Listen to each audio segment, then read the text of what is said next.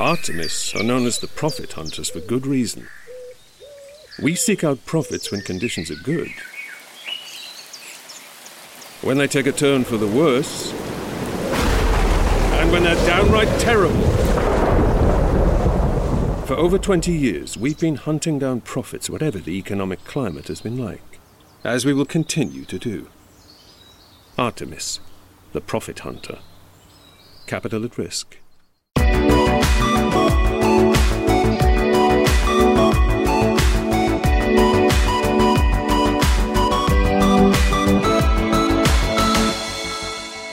Hello, and welcome back to the Asset Allocator podcast, where we try to take a look under the bonnet of the market with leading industry participants.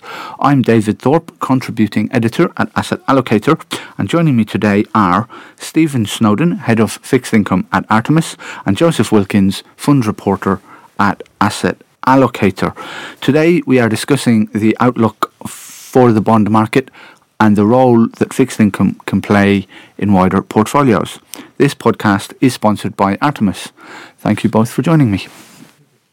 Uh, Stephen, the last time the base rate in the UK was 5% or thereabouts was in 2006. Are there any lessons from that glorious pre global financial crisis period that we can take to help us now?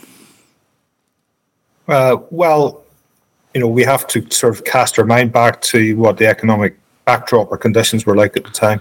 Now, while all our views and thoughts and hopes for um, the robust economic backdrop we've been enjoying through 2004, 2005, 2006, and into 2007 didn't persist, obviously, we had the worst recession in living memory uh, with the financial crisis occurring in 2008. But we, the vast majority of the global population were unaware that we were sailing into a very difficult economic time. But what we did think at the time was that the, economic boom that we were enjoying in 2006 and 2007 would persist.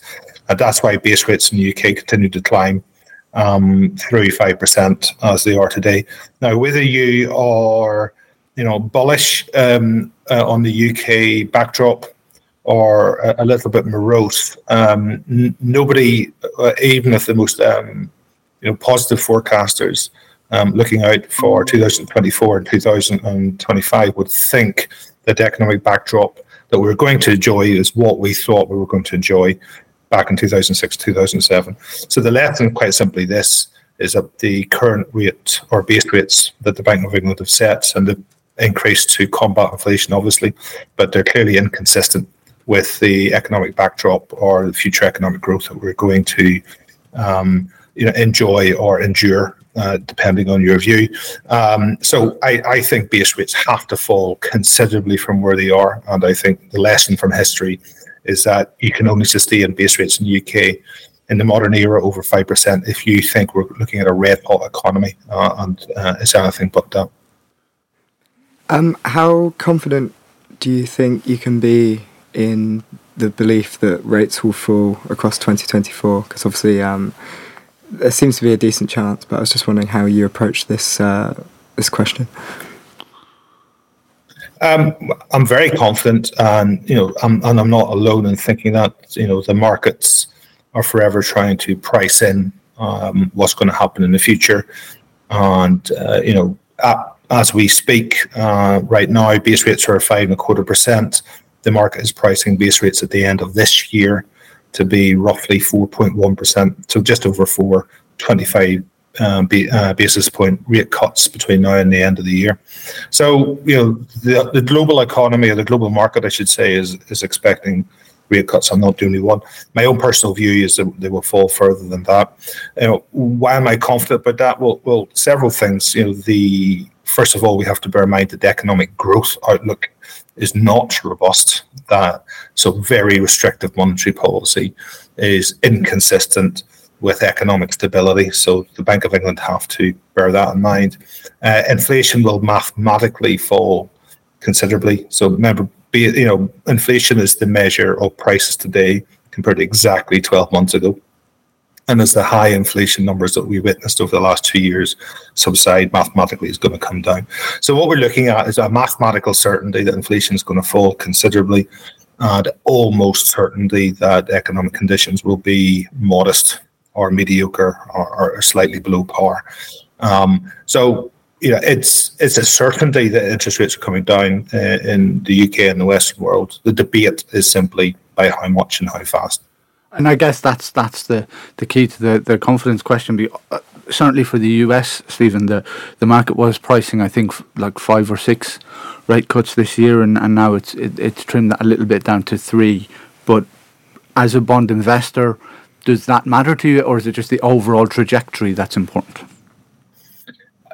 Yes, it matters because you know I I work in a profession where I am measured against um, you know many other fund managers, but I think what's really important uh, when we're considering the bond market at the moment is to forget about the nuances. Is it three cuts or is it four cuts? Is it the first cut by May? Is it the first cut by June? Um, and look, at the end of the day, that's what my role is to try to finesse as perfectly as possible. But if we take a step back, we don't want to miss the structural move here, which is that base rates will fall considerably. This will be you know, extremely positive for the fixed income market and probably all asset classes, to be fair, within reason. Um, and if we get a little bit too nuanced, that perhaps one base rate cut is priced in a little bit earlier than it should do, and that might lead to uh, you know a slightly better entry point. You could sit back and be penny wise and pound stupid over an 18 month, two year time horizon. And so, whenever I'm talking about the bond market, I think people should fret less about the exact timing of the first interest rate cut and think more about the scale of the cuts and the potential upside to the markets over the next 18 months to two years in that backdrop. Thank you. And I mean, the obvious follow on question to that is really in 2022 and, and 2021, indeed, and 2023, yourself and your, your peers really what was determining a lot of performance wasn't that individual uh, security selection piece. It was it was duration. It had a major impact on portfolios. But how are you thinking about it right now? I know on a previous occasion that we, we spoke, Stephen, you uh, you had a particular view about where rates would go, but your duration position was, was slightly different to, to what's implied by your by your uh, rates view. But but how are you seeing it all now? I'm bullish on bonds, you know, within reason, all flavors of bonds. Uh, that said, there is always a, always a nuance, bits you like better than others. The Western world um, uh, has decided that they have no intention of living within their means. So, be it US, Europe, or the UK, we're all running extremely large budget deficits, and that requires more borrowing, which is long term ruinous, but short term you know possible. Um, with that huge supply in government bonds coming through, you know my my bullishness on the bond market can't be unfettered. I have to be nuanced about it. So you know we expect interest rates to come down. I think that'll be good for all bonds of all flavors. But what that should do is lead to steepening of the yield curve. So basically, shorter dated bond yields fall considerably further than longer dated ones. Now, you know, because of interest rate risk and duration, you know, mathematically, you know, you can possibly make more money on longer dated bonds and shorter dated bonds, even with a much more modest yield move. But what does that all, what am I really trying to say is that we are bullish on the bond market, but simply defining your portfolio as having a certain amount of interest rate risk or duration in itself doesn't necessarily refine the best approach to to buying bonds. So we favor sort of 5, 10, 15 year bonds. And, you know, at the moment, we are much more cautious um, on over 30 year bonds, for example. Thank you, Stephen. And almost as if we'd uh, we'd planned it, the next question touches on your last answer. Um, we have quantitative tightening happening in in uh, in bond markets now. Uh, after a period, of course, of more than a decade, where quantitative easing uh, was arguably the dominant determinant of bond pricing. We now have that being reversed. Maybe economic theory would say that quantitative tightening is supposed to happen when you have much uh, better uh, economic conditions than we than we have now. But at the more granular bond market level, what sort of impact is QT having uh, on the supply and demand dynamics? And obviously, if it's impacting supply and demand dynamics, it's impacting the pricing of bonds. And bonds are just like any other commodity or, or any other product in the world. If there's a lot more of it available for sale, it will price it'll push prices down. This is like the first the first lesson you learn um, whenever you start studying economics. So this is simply supply demand. More of it around is not going to be supportive of pricing. So that's that's that's the first thing um, we need to think about. Now, it is obviously true that when central banks were prolific in buying of government bonds um, through the bulk of the previous decade, that supported bond markets and push yields a lot lower. So by definition, if they're now selling those bonds back into the market via quantitative tightening, that's going to keep yields higher. So where does that impact the most? You know, again, it comes into our view of you know base rates coming down. That's very healthy for shorter dated bonds. But with this extra supply of bonds, not only because of the budget deficits our politicians run on our behalf because we asked them to do, but with the Bank of England and selling bonds back, and the same with other central banks, that's going to stop yields from rallying as aggressively as they could do. Now, you're completely right that uh, quantitative tightening should be deployed during an era of strong economic growth. So it'd be part of the policy toolbox. You know, higher interest rates and quantitative tightening or selling bonds back to market role of uh, dampeners onto economic stimulus. Uh, for central banks around the world uh, and the Bank of England, you know, th- their problem is that they were too prolific in their buying of government bonds for a decade. Um, they've given them but their own balance sheets very little capacity to step back into the market and support the market during a period of uh, of economic weakness. So they're kind of forced, even though the economic conditions aren't perfect by any stretch, to sell bonds back to the market, which is a you know, you know, a dampening on economic activity. They have to to give themselves some capacity for a rainier day. So back to that old analogy, you should always be fixing the roof on sunny days. Um, we didn't do that. We continued to buy bonds, you know, societally uh, across many different jurisdictions through the previous decade when we absolutely didn't need to. It was helpful, but it wasn't essential. So we didn't fix the roof when the sun was shining the sun ain't shining anymore, but it isn't raining at the minute, which means you're forced to unwind your balance sheet, give yourself capacity for the rainstorm, which will inevitably come. So that's why we're in this suboptimal situation where central banks, in my opinion, are selling bonds back to the market, even though the economic backdrop is is far from ideal. Um, that's really interesting, Stephen. Is there anywhere, particularly in the developed world, that you see this being more of a problem? Do you see it as an issue in the UK, the US? Is there places where this has been worse than others across the last 10 years? Are there any regions that you're more concerned about than others? You know, the US has seen the biggest change in terms of um, fiscal stability, but they do have the benefit of it being the reserve currency. Mm. So the US will get away with uh, irresponsible fiscal behavior for longer. Um, the UK is improving, uh, but they have to because nobody ultimately is forced to buy gilts or, or, or sterling assets, unlike the US. Now we've seen that we I mean we've had a you know a a brief um, you know sort of case study of what can happen um, if if we don't uh, you know, run the economy um, well. Uh, with the previous prime minister and uh, chancellor exchequer, we saw during uh, the memory fades. I think it was October uh, uh, 2022. What can happen if you mini budget thing, Stephen? Is it? Yeah. So yeah. so they didn't call it a mini budget; they call it a fiscal statement. I think, which mm-hmm. meant that they were allowed to evade um, the budget of national response. Uh, national was it the, the budget of national responsibility? Is that what it's called? Or the, the Office of National Office of Budget Responsibility. That's the one. Office of Budget uh, Responsibility. Yes, thank you very much. Uh, I got tongue tied there.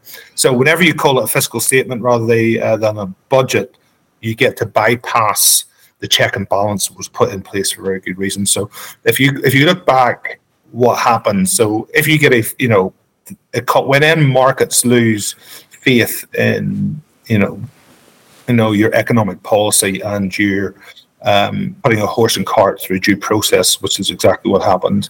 Uh, just over a year ago, you can see the market can react very violently. So we have seen a case study of what can happen uh, whenever bond markets or debt markets are not treat, treated with respect. There will come a point where the last straw breaks the camel's back. And you know w- when is that moment? What Japan has showed us that you know we can run um, very high debt to GDP ratios for a very very extended period of time.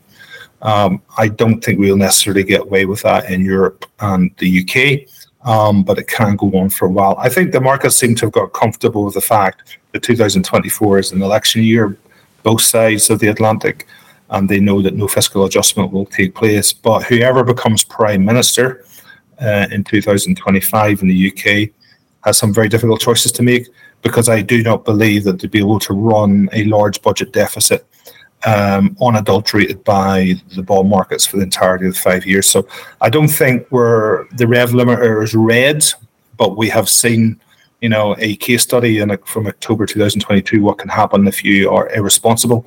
Uh, um, so the warning the warning shots are there, but the salvo has yet to be fired. When that will happen, I don't know. Let's pray that there is some degree of, um, you know, fiscal reality. You know, it's impossible for society to live beyond its means, beyond its means indefinitely. And there's many good causes and things that society needs, and there's plenty of places we can spend more money. But if you don't have the money, you know, sooner or later you have to stop spending. So that adjustment will have to be made during the next parliamentary term. Um, that's going to be very difficult for whoever is prime minister. Um, you know, America simply will get away with that for longer. But you know, the jurisdictions in the world that are more vulnerable are various places in Europe, and the UK would be would be one of those. Thank you, Stephen. Stephen, thanks for that. Um, looking at maybe the the, the, the bond market uh, more broadly, do you find opportunities in, in high yield, or indeed find it rewarding to take more credit risk? Now we've spoken quite a bit about the duration uh, element of, of a portfolio, but how are you thinking about the credit risk uh, side of portfolio? Are the spreads attractive enough in high yield to make it worth your while? Uh, the simple answer is yes. Um, I think I've said at the at the very start of this conversation that I think within reason all areas of the bond market are, are attractive, and that, that includes high yield and investment grade credit or corporate bonds. Now, credit spreads are not as generous as they have been at various points over the last 18 months or, or five years, but I still think they are attractive. You know, why is that? If you go back 18, well, 12, 18 months ago, most people, including myself, um, felt that the global economy in 2023 would struggle, uh, and it didn't. Uh, the UK avoided recession uh, much against the vast majority of people's expectations. So, what does that mean for investor positioning? I think a lot of uh, credit investors, be they high yield or be they investment grade or corporate bond, really didn't have that much risk on board, fearing a pretty difficult economic backdrop. The economies have proven much more resilient to higher base rates than many would have thought. Um, you know, companies have been um, getting on perfectly fine. What one of the big le- learning lessons I think from the financial crisis was that the vast majority of companies, uh, if they default go bust, it's not due to a particularly bad business model or lack of profitability. It's due to a lack of access to liquidity. So the vast majority of companies now there's there's always isolated cases where this isn't the case, but the vast majority of companies are fully aware that the best way to run your balance sheet is to have a little bit of debt uh, maturing every year for as long out as possible. Um, and therefore, you don't have any big refinancing hurdles in any one particular year. So, if you get a big market disruption, that's not that problematic, and you you, you can manage the situation.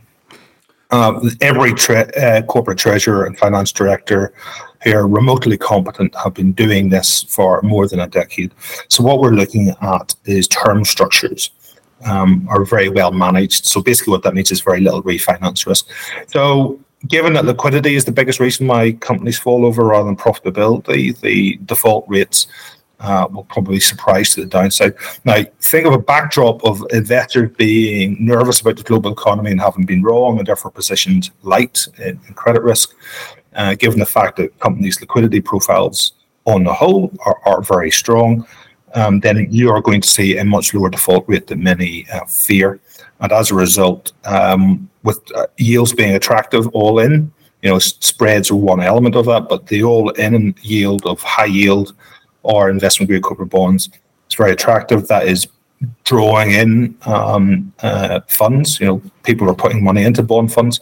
So that weight of money coming in, investors being somewhat under risk, um, will force the market better. So, despite many people's concerns about the economic backdrop and it mightn't be sparkling, um, the market should go better. The, the best possible economic backdrop for a credit investor isn't growth, or neither is recession. It's mediocrity. Uh, mediocrity means companies don't go bust, but it also means uh, management teams are cautious and therefore unlikely to, um, you know, do large scale M and A activity or, or or invest. So they don't do anything rash with the balance sheet. Now that's not necessarily good for the market as a whole or society as a whole or the global economy, but that's the perfect conditions for the credit market. Looking forward, I don't see an economic collapse, neither do I see a boom. I see economic mediocrity, which is actually the perfect backdrop for fixed income investing. Stephen, we noticed that your um, Artemis uh, fixed income portfolio is quite heavily weighted toward, towards banks and uh, financials. Are you more happy about their risk profiling and liquidity management this time around than perhaps 15 years ago? Uh, well, what we have to bear in mind is that banks and insurance companies are overwhelmingly the largest um, issuers of corporate bonds. So that's why it's the biggest sector within within the fund. So mm. Being just being a large portion of the fund isn't in itself, uh, you know, a a bet on, on positivity if not. Now I need to qualify my own um, argument here because it was proven completely wrong almost well 10 months ago. So I personally felt that post financial crisis were, you know, sorry, before we go back pre financial crisis, banks typically had, you know, pretty, no, lax would be the wrong word, but, um, you know, accommodative risk policies, mm. and they ran with um, low levels of capital. Today, capital levels are five times higher than they were, depending on the bank. Um, risk controls are much tighter and therefore the likelihood of a bank finding itself in the same distress um, as they did during the financial crisis, to my mind, feels remote. That said, um, Silicon Valley Bank and Credit Suisse have proven that theory quite wrong, um, where you can see that a lack of confidence in the management team or the business model, at, irrespective of strong capitalization, uh, can lead to essentially a run on the bank and uh, the confidence going very quickly and, and, the bank collapsing. So, bank credit spreads have never fully recovered post the financial crisis. And what we saw in you know, round about March last year with Silicon Valley Bank and Credit Suisse has proven the fact that banks do remain, uh, despite their excessive uh, capitalization, a riskier place for bond investors to be, and therefore the yield or the credit spread you get in banks has proven to be justifiably higher. Now, um, I did, yeah, I've having worked through the financial crisis, I, saw banks in much deeper trouble um, than, than Credit Suisse. So I was surprised just how quickly um, that bank ceased to exist.